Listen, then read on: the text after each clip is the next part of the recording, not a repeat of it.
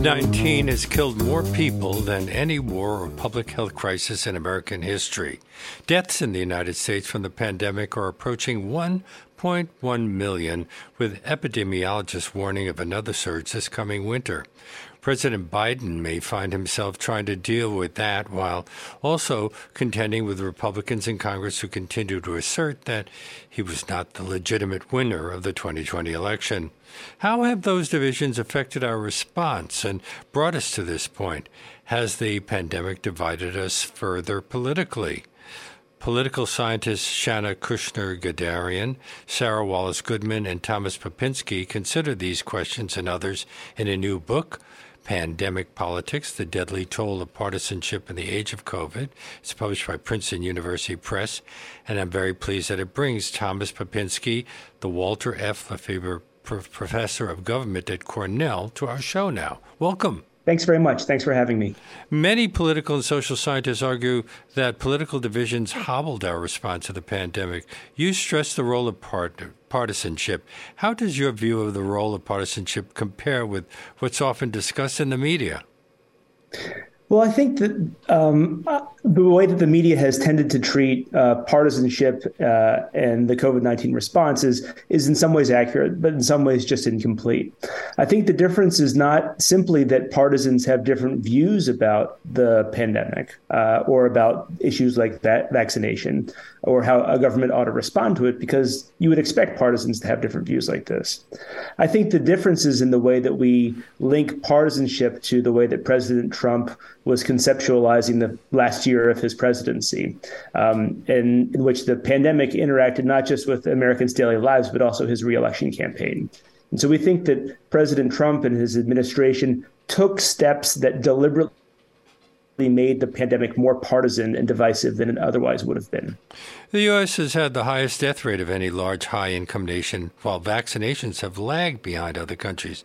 Is that the product of political and ideological divisions? And um, how responsible are Republicans and Democrats? Are they equally responsible? Well, it's hard to to, to attribute um, America's um, poor performance relative to the COVID nineteen pandemic to partisanship alone. Uh, as we argue in the book, there's a number of other things that you'd want to keep in uh, in mind.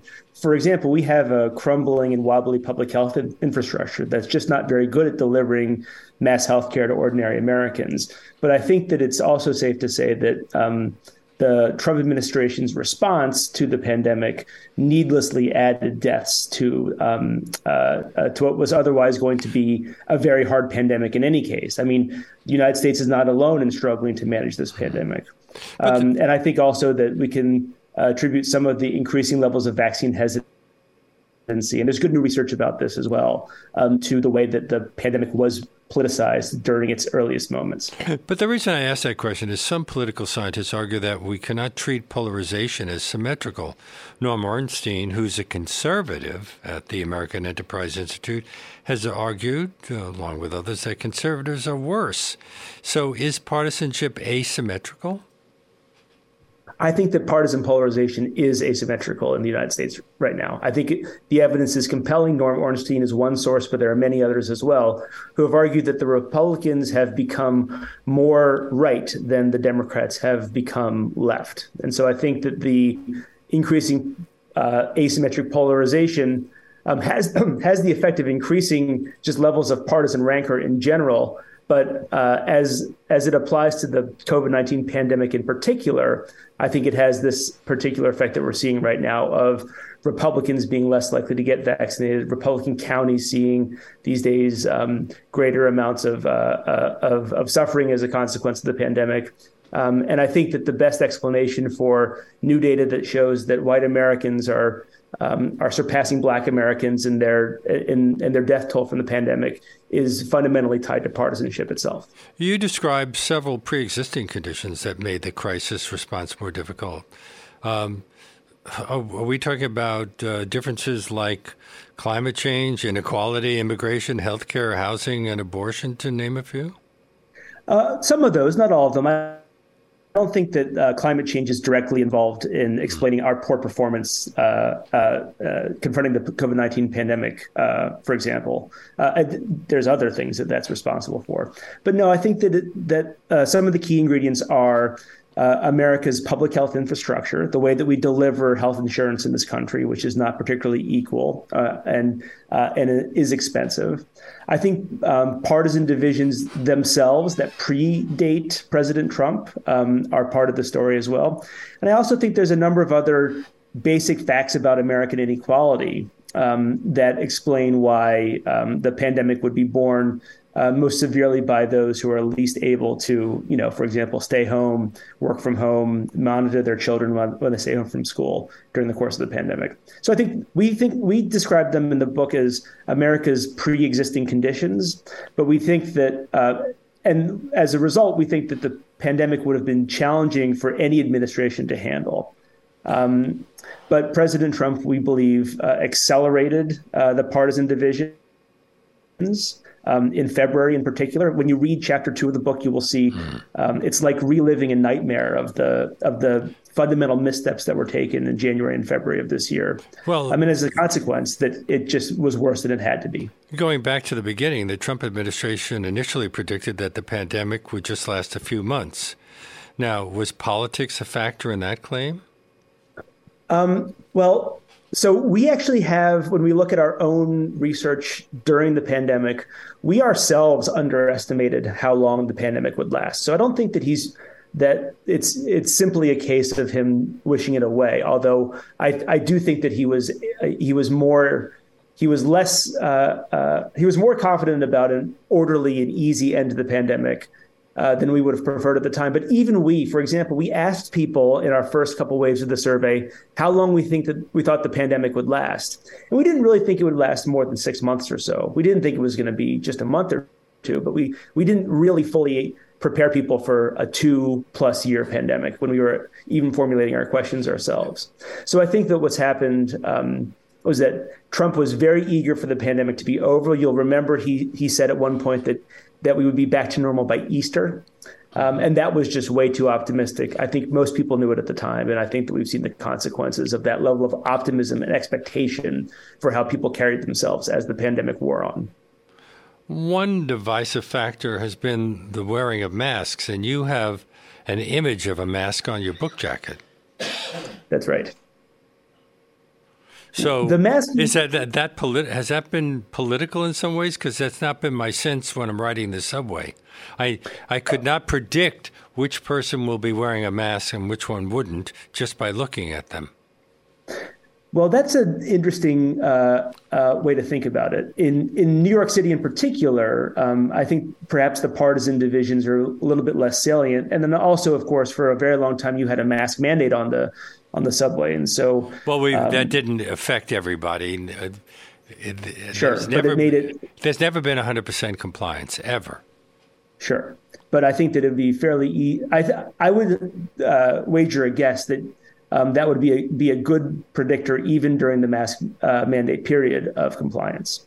But nevertheless, I think um, it's a little bit more salient outside of uh, America's uh, either big cities or small towns, which tend to have more of a more of a common partisan uh, character. I come from a small suburb of a mid-sized city in Pennsylvania. I'm from outside of Harrisburg, and that's a, a divided place on partisan terms. And I think it was fairly easy for us to uh, see um, in places like that uh, a partisan difference in one's proclivity to wear a mask, uh, or one's willingness to, to wear a mask, or one's um, frustration at being compelled to wear a mask by small businesses. And uh, of course, it doesn't explain everything, but I think that the masks are perhaps the most visible indication that we have of the fact that the pandemic is with us. And I think that the fact that most people don't wear masks anymore in the United States is kind of a good metric for understanding that most people believe the pandemic is mostly over at this point in time. Uh, I just came back from Paris, and even fewer people were wearing masks there. Um, That's right. Your specialty is in emerging markets, especially in Southeast Asia and the Muslim world. How have the countries and economies you study most compared with the United States in their handling of the pandemic? What's interesting is um, things like masking and vaccination are politically contentious anywhere you go. So it's not. There are very few places where people are uniformly um, compliant with government mandates on the on these terms. What is, is striking? So South know, Korea is uh, is an anomaly. Uh, I think. Yeah, I think it is fairly anomalous. But I was going to bring South Korea into the conversation because South Korea is an interesting example of a very politically divided society sort of like Taiwan in a similar way, very sharp partisan distinctions. But what's so striking about them is that partisanship does not translate into mask wearing. So the fact that people on both sides of their political aisles in these two countries fundamentally disagree with each other with really pressing questions about how their countries are governed and w- what future they see for them, that did not translate into um, uh, disagreements about things like how to respond to the pandemic. That's those are in, those are examples of where partisanship, even really strong partisanship, need not have become this fundamental uh, divisive uh, factor in understanding how the pandemic played out in those countries. But I would I would emphasize um, if you look elsewhere in the region, so outside of South Korea and Taiwan, if you look to places like Indonesia uh, you see that there's there's social divisions that predict mass compliance as well. Hmm. Um, and in particular, uh, I think that uh, every country has had to find its own path towards making its way through the pandemic. And in places like Indonesia, one of the main concerns was how will people attend religious services um, in a time in which we're, we're asking for social distancing. So that was a that was, for example, one of the things that they struggled with. Um, and you'll remember from about a year ago the just tragic death tolls in, in Indonesia and other parts of the world. Um, uh, it's it's it's probably it's probably safe to say that most of us have forgotten just how bad it was. Um, but I think for those who have suffered from the pandemic, it's hard for them to forget. The Tory government of Liz Truss just collapsed in Britain. There are deep divides between the Conservative and Labour parties there, but didn't Britain do better than the United States in dealing with the pandemic? That's right. Is that because um, of the National Health Service? I think the National Health Service uh, uh, may have um, uh, may have played a role here. I uh, I'm not an expert so much on British politics, but what I do know is that um, the fundamental political divide that animated the British public during this period in time was not partisan, but it was about Brexit.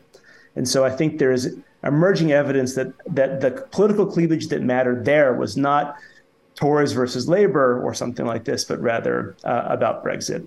One of my co-authors, who is a real specialist in British politics, um, Sara Goodman, has has has written a little bit about this, but this is an important thing for us to keep in mind that you can be divided about other things rather than just partisanship. Well, an attempt by the Biden administration to do something even minimally similar to what the British healthcare system is like, the Affordable Care Act, became one of the big divisive issues of his presidency. Oh, that's right. Uh, I mean, I, I, my point here is that we can think of that as one of those pre-existing conditions that, hmm. um, uh, uh, that in and of itself made things more challenging than they otherwise might have been. Now, the UK has a parliamentary system with a more centralized government. Does that kind of structure make responses to crises quicker, if not always better? Um, it does facilitate um, stronger and more rapid responses to crises. More importantly, though, than just the parliamentary system, I would say that the fact that the UK is not a federal system makes a big difference. Much of what is actually involved in delivering healthcare in the United States, as you know, is is allocated to the states. So states play a very important role in the administration of public health um, uh, and and welfare and things like this in the United States. Um, and so I think that means that it's just less possible for a uh, presidential administration in the United States to do these things on its own. My guest is Thomas B. Pepinsky, co-author with Shana Kushner Gadarian and Sara Wallace Goodman of Pandemic Politics The Deadly Toll of Partisanship in the Age of COVID, published by Princeton University Press. This is WBAI New York, 99.5 FM, streaming live at WBAI.org. Following up at what you just said, political scientists argue that the American political system has too many veto points the presidential veto, two houses of Congress, bureaucratic hurdles, the Supreme Court, state governments. Can that be overcome without amending the Constitution?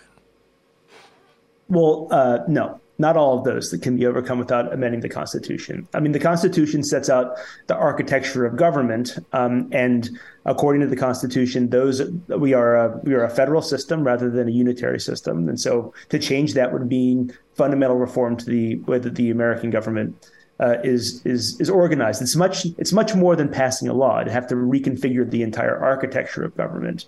Other things like having a presidential system versus a parliamentary system also would probably require a constitutional mm. amendment to change because they change the nature and structure of the government. There are other things like the way that we elect our our politicians that may not necessarily require uh, constitutional amendments. So adopting proportional representation rather than majoritarianism in local elections um, might be possible without whole whole scale constitutional changes. Um, but the but if if the goal were to uh, uh, eliminate all those veto points, I think you're right. It would require a fundamental reorientation, restructuring of the U.S. government, which is made hard by the constitutional requirement of doing it that way. Are there economic hurdles to crisis responses in the United States? Sure. I mean, I think that um, one thing that we focused on early in the pandemic, uh, and as we were thinking about how the pandemic was unfolding in real time, was the absence of a robust safety net for many people who are um, who are employed in low low wage sectors of the, of the economy. There was this point you'll remember during the pandemic where you had to decide if you're going to go to work in person or not. Um, and if you stayed home, um, it was unclear if there was going to be anybody who was going to help you out. And so later, you know, the, the Trump administration, I think, did effectively work on things like the pay, Paycheck Protection Program and other and other uh, uh, government programs that were designed to ease this.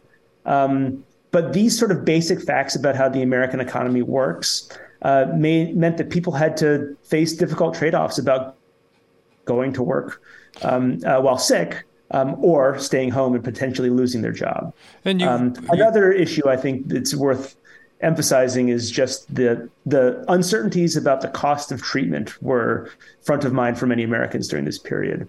Um, in a in a country with a more robust public health infrastructure uh, and uh, and and uh, public health insurance.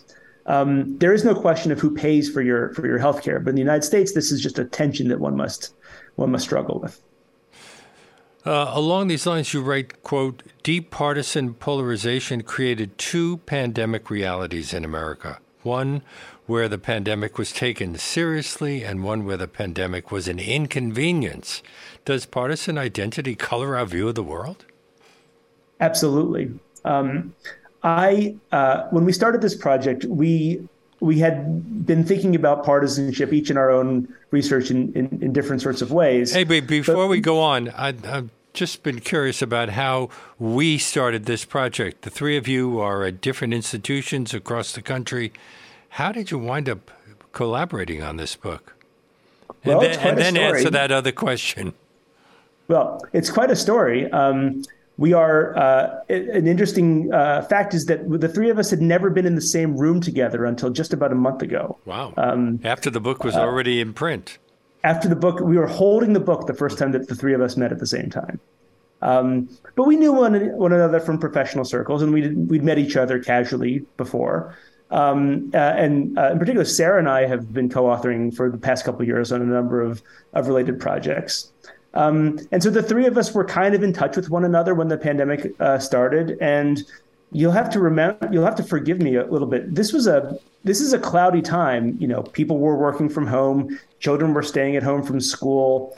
Um, it almost is remarkable that we were able to put together this research project in those early days. But I think we were seeing things happening around us and feeling feeling that we had something to say about how the, the pandemic was going to unfold. And I, I, don't think we could have anticipated just how much we would have to say. There's a lot of pages in that book, hmm. um, more than I had, uh, more than we had imagined, and a lot of charts. Um, yeah, there's a lot of charts. Um, but we so that's where the project came from, and I think that our thought about partisanship evolved slightly during the course of the research project. We really, of course, have always known that partisans of different stripes want different things. And so they join different parties because those parties promise them policies that they want more or less. Um, but what we came to understand during the course of the project is just how much, in our minds, partisanship is a social identity. It is not just about what you what you believe in or the team that you wish to ally yourself with, but rather a statement about sort of how what is the optic that you take to view the world. Um, and I think that once you understand partisanship through this as as another form of social identity in the United States, rather than as simply like a summary measure of where your policy positions are on things, I think you get to understand how how it could be the case that your partisanship could affect your very reality. This, the sources of information that you that you uh, that you learn about the pandemic from are partisan in nature the people you talk to, the experiences you share with others, those are defined by partisanship as well. So yeah, I think it we think it really was a, a different social reality that followed from the pandemic. Well, the facts of the pandemic are facts of epidemiology and other sciences, but uh, many conservatives simply rejected much of the science, just as they've rejected facts of, voter behavior and invented stories of, of voter fraud. Uh, haven't that's right but but this is funny because I don't think, or I don't think that any of us, either the any of the three of us, believe that that would be quite so strong. That the extent to which this would this partisanship would come to become like a, a way that one filtered information that one did receive. Um, but I think that became very clear by April of 2020, um, when we were entertaining statements like, you know, perhaps injecting bleach would be one way to. Mm um, uh, to uh, cure yourself of COVID. Um, I think that this is this is something that that COVID actually did make worse. Um, I wonder if it, how concert. many people actually injected the bleach. I, I, hope nobody did. I, I, don't know how many people really did, but the look, the fact that it even made sense made sense to say that, and that some people then had to defend it.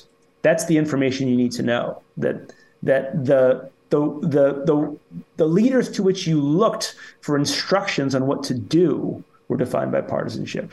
Um, I certainly myself did not look to President Trump as a trusted public health authority.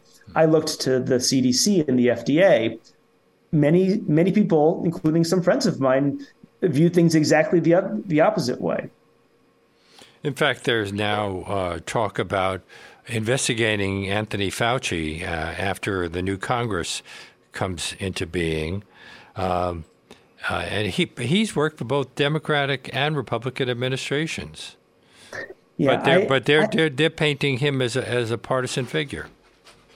That's right, um, and you know, I I view this I, I view things like that as fundamentally unserious. Um, uh, investigating him for what exactly? I, I'm I'm not exactly sure.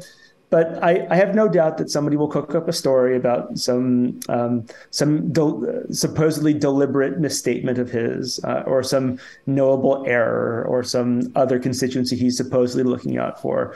I don't think that those things are very serious. Um, I don't think that they're they're true on the merits, but I have no doubt that in a world in which partisanship um, uh, colors the way that you consume information and your evaluations of the people that you're speaking to um, uh, and the people who are delivering that information, much in the same way that I'm angered by by some of the things that President Trump said. I can imagine others being angered by some of the things that Fauci said. In fact, I do know from friends of mine who are not uh, of the same party identity as me that they are really angry at, at Fauci for reasons I've never quite fully understood. You write, quote, partisanship is um, America in, in America is a social identity. So, does partisanship go beyond how we vote or our political views? Uh, does it affect our personal relations? Um, is it uh, in any way related to how I, we identify ourselves by our ethnicity, religion, or heritage? I think absolutely so. Um, I think that the, the the way to think about it is like this: if partisanship is a consequence of what you believe, then if you hold a belief, say on um, on on trade policy, so like maybe you're in favor of trade, then what free trade, then what you would do is you would consult the party platforms and figure out which one is the one that contains your view, and you'd support that party on that on that basis. If partisanship is a social identity, then the pro- the process works differently. You look to your party first and say, what is the party telling me that that it believes, or what are the members of, of the of the government that are affiliated with the same party as me saying? And then you adjust your preferences as a consequence of this. I think that's plainly the way that many Americans, both on the left and on the right, conceptualize themselves right now. Um, and I think that's much the way that partisanship uh, functions right now in, in American politics. Um, and it, it, certainly suffuses not just uh, you know public policy preferences or who you vote for at the ballot box. I think it shapes what sort of friends people have. It, shapes how people you know go about the daily uh, their daily lives. It shapes where they feel comfortable and when they're in a novel space. Um, uh, and I, I, think that's I think this is a consequence uh, in part of the pandemic, but I think it's more a consequence of long term developments in American politics, with Trump as kind of the culminating figure of this. Well, depending on what religion people identify with, they might avoid certain foods or observe certain holidays. Does partisan political identity guide behavior in a similar way? Uh, in, the United States right now, I think I think that it does. Um, I think you can figure out, for example, one's proclivity for buying a certain sort of car based on their partisanship. I'm not saying it explains everything, and certainly uh, the you know, American society is rich and multifaceted, and we all contain multitudes. But I think, like as a statistical matter, you could probably predict people's proclivity for doing, buying certain things, behaving certain ways, dressing certain ways. Social scientists have found that Americans are less likely to cross political divides when they're marrying, or uh, or may choose where to live because, because they keep politics in mind. Sure, I think so. That, that is that social right. identity or, or the, the, impact of partisanship as uh, on our social identity, or vice versa? Yeah, so I think that it. So the the way that it's been described in some research that, that, that we cite in the book is as a as a kind of like mega identity, right? It's the identity that encompasses all the other identities. Uh, and so, you know, certainly your partisan identity can't cause your race. That's not right but certainly the salience that you think of about issues like race or the way that you think about race or religion, like what your religion means to you, um, I think is increasingly aligned with partisanship. Right. So it's not, nothing's deterministic here. Nothing predicts everything perfectly. But these are some general tendencies that I think it, when you step back and look at the United States in, in like a holistic way, I think these patterns are very, very clear. Um, and I think that people instinctively know them. So, like, my children understand partisanship without having to be told, right? Because they see the people that they interact with, um, and it's it's it's very clear. They're very they're hyper aware of this without ever having been told about it. African Americans, Native Americans, and Latinos have been disproportionately harmed by the pandemic. Can that be attributed to partisan divides to some degree? Weren't Certainly, members of the Trump administration dismissive of communities that didn't vote Republican? Um, so I I don't know so much about that specific. I, I and you know I, this is a case where I'd want to go back to the book and see if we can I can think of a good example of this. But certainly, um, President Trump did view public policy delivery, especially in the early mo- mo- months of the pandemic, in clientelist terms, right? So clientelism is a way of thinking about public policy is like you you get this if you give me something in regard in return rather than a more programmatic way to think about policy delivery which is if you qualify for it you get it. And that's how it works. And so certainly trump expected to be thanked um, uh, for for having publicly for having provided things to the states. Um, things that that he he was constitutionally obligated to provide, or any reasonable president would have done. Um, so yeah, I think that this probably uh, had a first order effect on inequality across the country. And I think it probably interacted with the fact that you know racial inequality is not equally uh, distributed across the country either to produce some of the inequality that we see today. You're listening to Leonard Lopate at Large on WBAI New York, 99.5 FM, and streaming live at WBAI.org.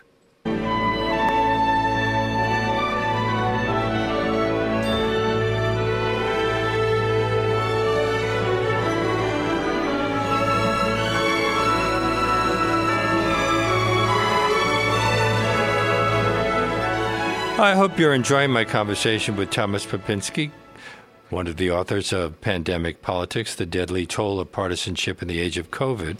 If you sign up to become a member of WBAI during today's show with a contribution of $50 or more, you can receive a free copy of the book. Just go online to give2wbai.org or call 212 209 2950 during today's show, and we'll be happy to send you a copy. That's give and then the number 2 wbai.org or 212 209 2950. But don't forget to make that $50 donation in the name of Leonard Lopate at Large, and we thank you very much. And return to Thomas Pepinsky talking about the book Pandemic Politics The Deadly Toll of Partisanship in the Age of COVID, published by Princeton University Press. Mr. Pepinsky is the Walter F. LaFeber Professor of Government at Cornell. His co authors are Professor Shana Kushner Gadarian of Syracuse University and Sara Wallace Goodman, Associate Professor of Political Science at the University of California. Now, um, Donald, did Donald Trump capitalize on partisan divides? Was he a product of those divides? I think the answer to both of those questions is yes. I think because President there Trump were Republicans who rejected Trump. When, sure. Although many who, who rejected him initially now champion him. So what happened? Well, this this takes us back to the days before the 2016 election, right? I think that I think that President Trump um, had his finger on a current of American politics um, that was not quite evident to most of us, but uh, turned out to be uh, truly, uh, truly influential. Um, I think he figured it out in by uh, testing out people's responses to his insults of President Obama and his complaints about his alleged non non American birth. I think he figured out through the course of the of the primaries that the the this party is not strongly centrally controlled, and so this is a party that um, could be taken over by a energetic and charismatic um, pol- politician who is willing to speak things that the more um, the more mainstream politicians of the party were no were not willing to say. And then he also figured out that in a two-party system, there's really if you're if you want to have a chance at governing, you either have to be a member of one party or you have to be a member of the other party to have a realistic effect at governments. And what he understood very clearly and very cleverly is that politicians like um, like uh, Ted Cruz, who would detest him as a man, would nevertheless debase themselves endlessly mm. for a chance to hold office uh, and and to enjoy the the perquisites associated with it. So he understood that he was entering a, a political situation that that he did not create himself. So uh, I described previously President Trump as the fulfillment rather than the cause of partisan polarization in the United States. I think it dates to, if you want to blame any single individual, you can blame Newt Gingrich for that. But we but should point President out Trump, that he did not get the majority of the vote when he ran for president. That's a whole other issue. Sure. But if, if he hadn't been president, but another Republican had, had been in the White House, do you think things might have gone differently? Almost certainly. I don't know any Republican politician campaigning for uh, for the office of president of the United States in 2016 who would have been so fundamentally irresponsible as President Trump was when he was in office. Um, and these include politicians whose policy positions I I, I find abhorrent and, and, and, objectionable. But I don't think any of them would have been so single mindedly concerned with their own reelection uh, and uh, as as to have taken the irresponsible decisions that President Trump took. This is a this is something that we do not attribute solely to partisanship in general or to the Republican Party itself. This, I believe, is President Trump's own fault. So that's why a, a, a governor like Ron DeSantis can suddenly considered a likely contender for the GOP nomination uh, because he uses many of Trump's tactics, but he probably would have been obscure otherwise. I think that's right. We I don't think we would be talking about Ron DeSantis as a as a viable presidential contender uh, in 2022 had President Trump not been elected in in 2016. Now, billionaires like Peter Thiel have supported conservative politicians. Does inequality aggravate the effects of partisanship? Has the pandemic affected people at the bottom of the income and wealth ladders? I mean, absolutely. Just look at the the disproportionate death tolls uh, by income or the dispro- disproportionate impact of the pandemic mitigation net, uh, measures on people who are not able to work from home or who don't have um, good Wi-Fi so that their kids can sit at home and do school on the computer. Um, inequality makes all these things worse. Um, I, I, don't think it has a simple relationship to the to, to partisanship because um, the the Republican Party is simultaneously a party that that champions the interests of um, conservative billionaires who wish to acquire even more money for themselves, and also uh, gives voice to a certain segment of the white American population that feels like it has also been completely left behind um, by American prosperity over the past 50 years. And with the details changed, I think you can speak similarly about the Democratic Party as well. It's not as simple as as partisanship, left versus right, hmm. um, being more or less about inequality. Google and other big tech companies have political action committees that give to both parties, and they do so because they understand that their interests could be served either way. Private for profit corporations haven't met longstanding needs in healthcare or housing, and yet Jared Kushner said, quote, the free market will solve the need for protective equipment. Is that just an ideological indifference to historic fact?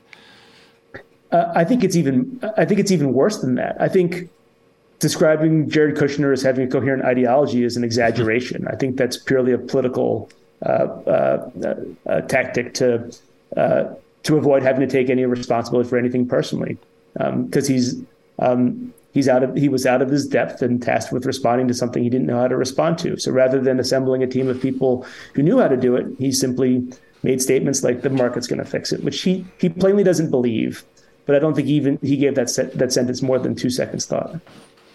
Naomi Klein and others speak of disaster capitalism, private interests exploiting disaster and instability. And that's something that we've seen happening with the COVID pandemic? Um, yeah, I mean, I think, well, so, so this is, this is harder. I, I actually don't think that private corporations themselves are interested in a poor COVID response. You can look at, for example, countries like Germany, in which the the the government there, which is also a federal federal system, in which states are their equivalent of the states are responsible for delivering lots of uh, important public policies. Um, their government was able to work uh, fairly closely together with private corporations um, to uh, keep them afloat when asking them to take costly measures to protect their employees. So I think that it's a, I think there's something about the configuration of American capitalism and the role of large private corporations in in driving it in the United States that that generates a different sort of politics than than simply it being a consequence of large private corporations having some set of policy preferences about ha- how to handle a pandemic. No corporation wants its workers to all be sick and, and dying. Now they don't. That maybe because they're interested in, in using their labor for their own profits, but um, labor is an input to any large corporation. The Biden administration initially opposed waiving intellectual property rights for COVID 19 vaccines. And didn't Democrats and Republicans largely agree on patent protections despite uh, the, the, desperate need for vaccines in the global south? Did insistence on long term preservation of intellectual property claims place profit over the, common good? I think in that case, it, it definitely did. We have to remember that this is not a pandemic that is solved simply when all, even even if we could arrange it for the pandemic to be solved in the United States alone, it it can't be solved um, just by the United States alone. So even if you were completely indifferent to the plight of those living in the global South, for whom vaccines are are not as available and those that are are not as effective um, even if you didn't care about that at all, you'd still should care about um, an effective and orderly end to the pandemic through mass vaccination so you can get back to your normal lives. But just so long as there are places in which vaccines vaccine uptake is not complete and the pandemic still circulates, we are going to have to worry about the next new variant that arrives. I think this is a case in which um, look, the Trump administration did one really good thing. Uh, Operation Warp Speed got us uh, safe, effective vaccines that were available at no cost to anybody in record time. And that's a true miracle of modern me- medicine, and we should be thankful that that happened. But those companies, in my personal view, earned plenty of profits from that. And now it's time to save the world with the things that they developed specifically in order to save the world. You note that attitudes toward Medicare and Social Security change as people age into those programs. While our population is aging, could aging bring us together somewhat? Um, I or or has the has the partisanship divide become so huge that it would be very difficult in the near future? I think it's going to be very difficult in the new, near future. And I don't know about you, but I don't normally think to um, to seniors as the as the community that I want to plan the future of saving American democracy around. Uh, um, their time horizons are different. Uh, I'm an old man. You, you, are you rejecting me? No, I, I, I, hope that you I, I, hope that you participate in politics in, as a full democratic citizen. Um, but you know, in 30 years, it's the today's youth that will be running the country, and I think that's the we, we need to look to them rather than to you as the source of what the uh, what the solution to American partisan d- division and partisan rancor is going to be. Um, I just think it's a I think it's uh, generally the case that uh, uh although senior citizens in particular see, turn out more uh, for elections, um, that their concerns are different than the the median aged American, uh, and a solution is going to come from somewhere else, I believe. My guest is Thomas Pepinsky, one of the authors of Pandemic Politics, The Deadly Toll of Partisanship in the Age of COVID, published by Princeton University Press. Uh, his co-authors are uh, Shana Kushner Gadarian and Sara Wallace Goodman. This is WBAI New York 99.5 FM and streaming live at WBAI.org. You note that Americans have pulled together in past crises like the Great Depression, the Great Recession, or the then after the aftermath of the 9/11 attacks. But has the pandemic driven Americans further apart than we were already? So I think the answer is yes. And why would, um, would this crisis divide us when past crises have had the opposite effect? I think because the way that President Trump responded to it. When he tied the pandemic to his personal political fortune, he signified, he signaled to us that we need to be thinking not of ourselves as a as a nation or as a people or as a general community, but rather as people who are going to win from the pandemic or people who stand to lose from the pandemic. And you know, for better or for worse, that is not the rhetoric that our national leaders have have adopted in times of previous crisis. Um, I just don't. I I cannot remember public health communications from President Trump that were designed to be as inclusive and uh, focusing on our common interests as all Americans. Um, uh, as as he might have had he had he wished to confront the uh, uh, the pandemic in the proper way. The first thing that he believed was that the the the pandemic was somebody else's fault. For a while, he argued that it was a conspiracy against him, mm-hmm. or that a people like Democrats China. were, yeah, or that people like Democrats were somehow happy at the pandemic because it would hurt him somehow. I don't think this is a serious way to lead a country, and it had the, exactly the consequences that that he wanted it to have. He mobilized members of his party to defend him in the face of truly outrageous behavior. And, and, and he almost won an election as a consequence of that. Well, why has that been popular, considering the fact that uh, to the people who are critical, it just seems like outrageous behavior? Uh, I wish that I understood. The only uh, I don't, and the, the, the fact of the matter is that I. I'm, I am so dead set against behaving that way as president that I cannot rationalize it and I cannot excuse it, which makes me a poor interpreter of what people who do rationalize and excuse it actually are thinking. But basically, uh, the way that I think about it is as as if you believed that he was standing in the way he was the he was a person who whatever his flaws was defending something else that you cared about Perhaps it is your white racial identity. Perhaps it is an old, uh, you know, fictional view of what the 1950s were, were like and why that was good for people, or his willingness to put people on the Supreme Court that you cared about, that you just excuse any other behavior, you rationalize it away.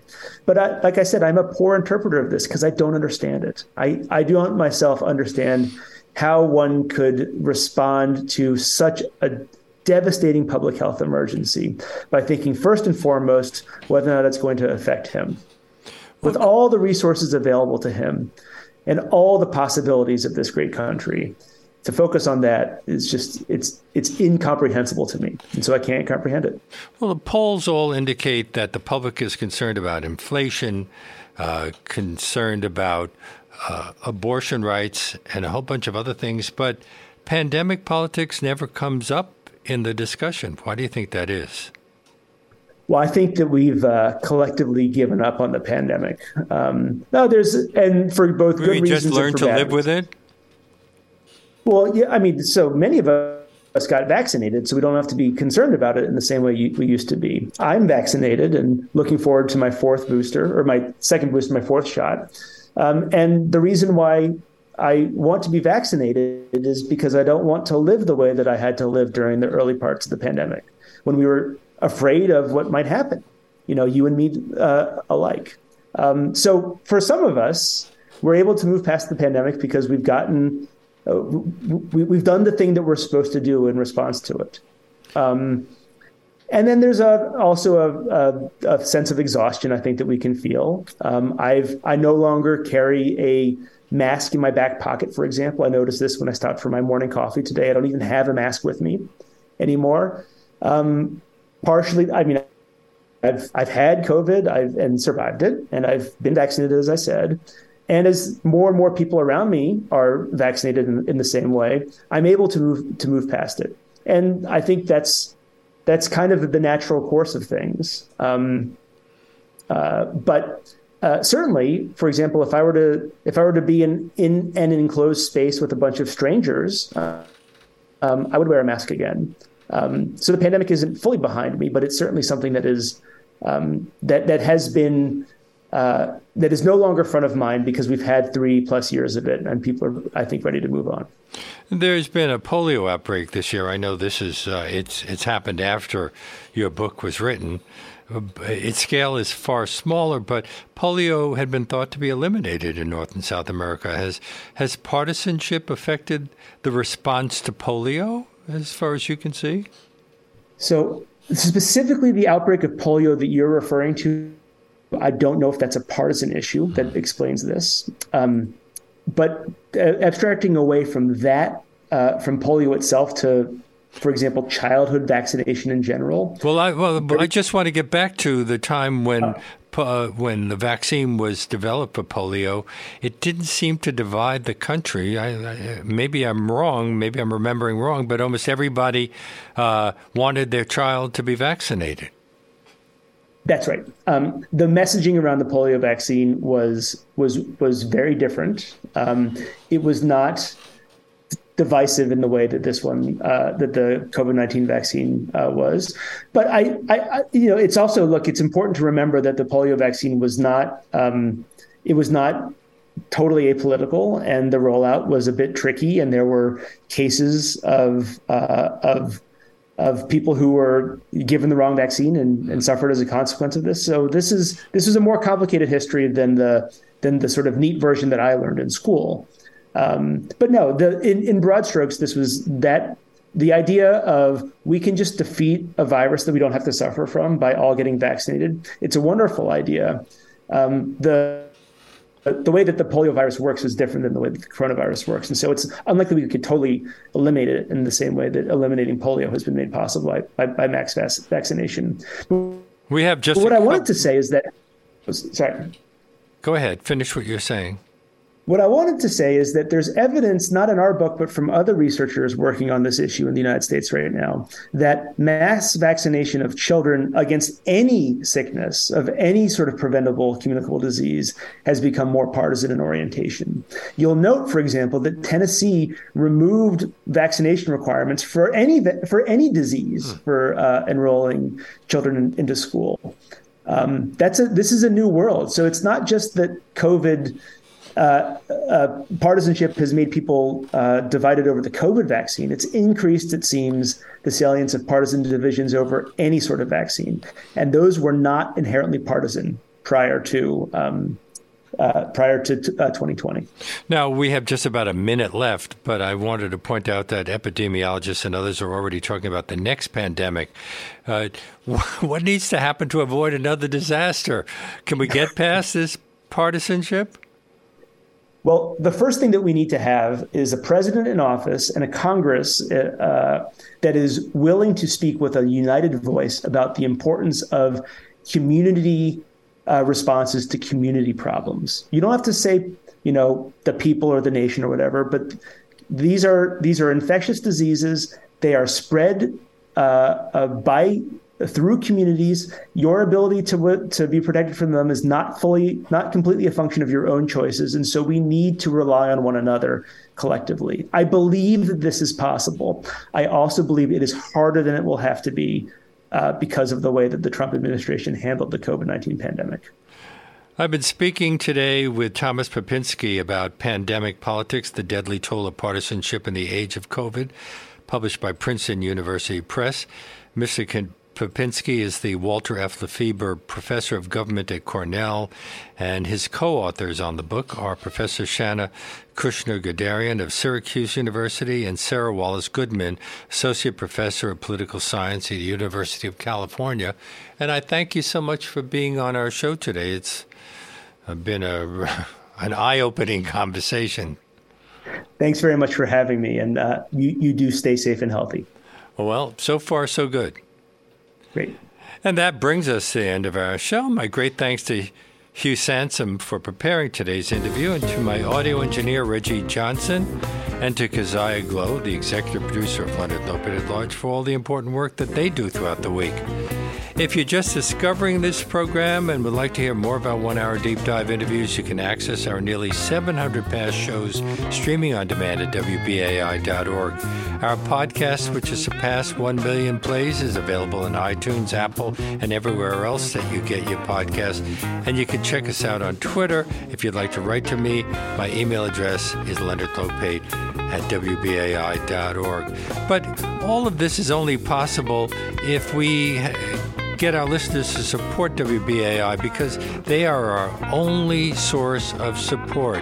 Uh, and so I need to ask you to, to help keep the show coming to you weekdays from 1 to 2 p.m. If you have the means to do so, please make a contribution at whatever level you're comfortable with by calling 212 209 2950 or by going online to give to WBAI.org right now. That's give and the number 2 WBAI.org org or 212-209-2950. We need your help to keep bringing you this unique in-depth content information you don't usually get anywhere else. And as I mentioned earlier, if you uh, make a contribution of $50 or more in the name of Leonard Lopate at Large right now, you can receive a copy of the book we've been discussing, Pandemic Politics, The Deadly Toll of Partisanship at the Age of COVID. So why not make that call right now? Uh, again, the number 212-209-2950 or go online to give to WBAI.org. And you might also consider becoming a sustaining member, what we call a BAI buddy, for $10, 15 20 25 30 however much you are willing to give us per month until you decide that you want to end that. Hmm, let's hope that you'll keep it going for a while. We will say thank you if you do that with a WBAI tote bag if you sign up to become a BAI buddy for $10 a month or more.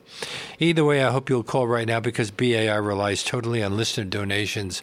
We don't take ads or foundation grants, which allows us to be completely free speech radio. Um, so uh, please do your part.